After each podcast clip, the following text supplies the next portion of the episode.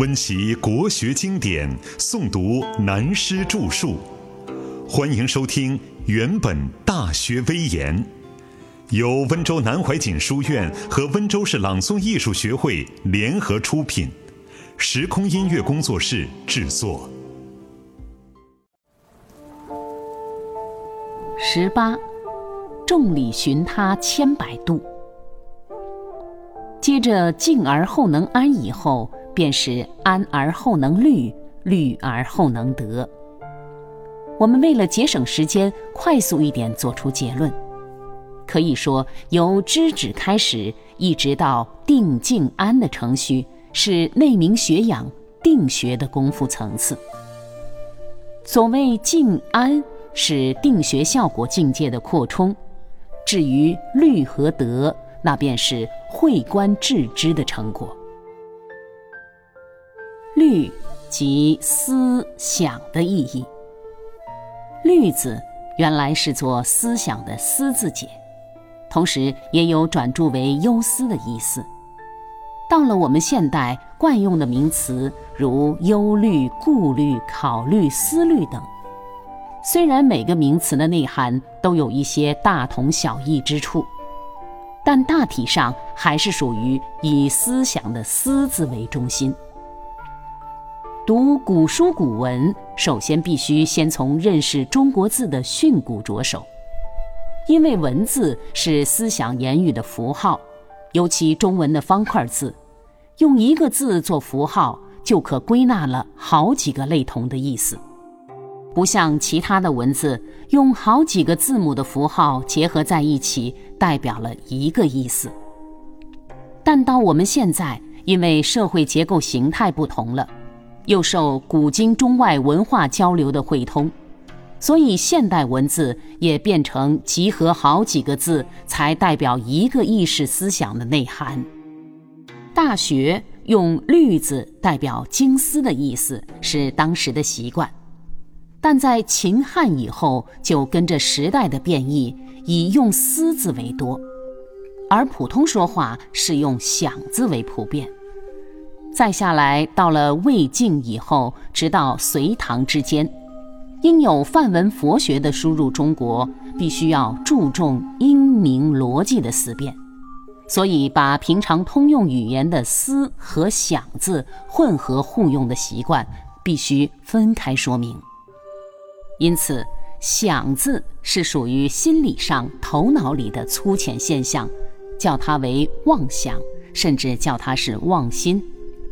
因为这种现象，它是跳跃不定、莫名其妙的，一会儿自来而又不知所以，一会儿又转过去了，它是虚妄不实在的，所以命名它是妄想。至于思字，它跟妄想不同。它是细致的、宁静的，并不像妄想一样有扰乱自心的作用。譬如我们读过的书或经过了的事，忽然忘记了，便要拼命去追忆寻找，这便是想的作用。如果记得非常熟悉的书或事情，根本不用费心去找，自然而然、轻轻松松就知道了，这便是思的作用。虑而得的道理，有了前面所讲的了解，就可明白虑而后能得的内涵了。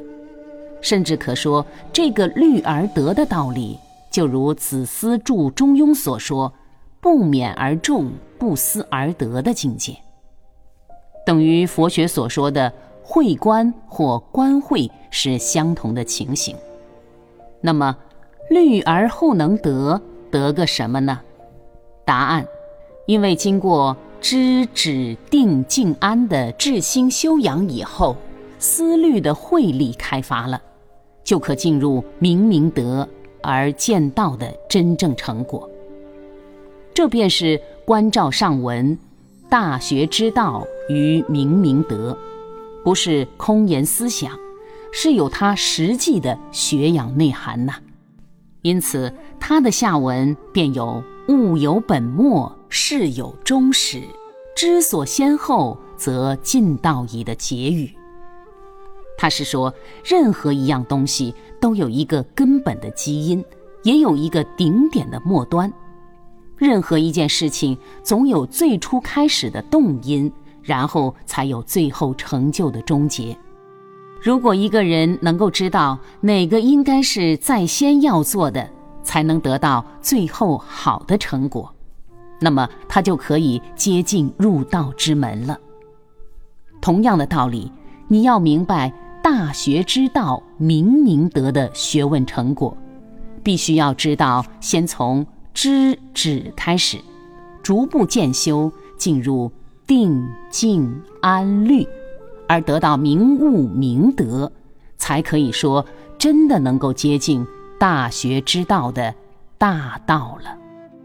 说来真可笑，也很惭愧。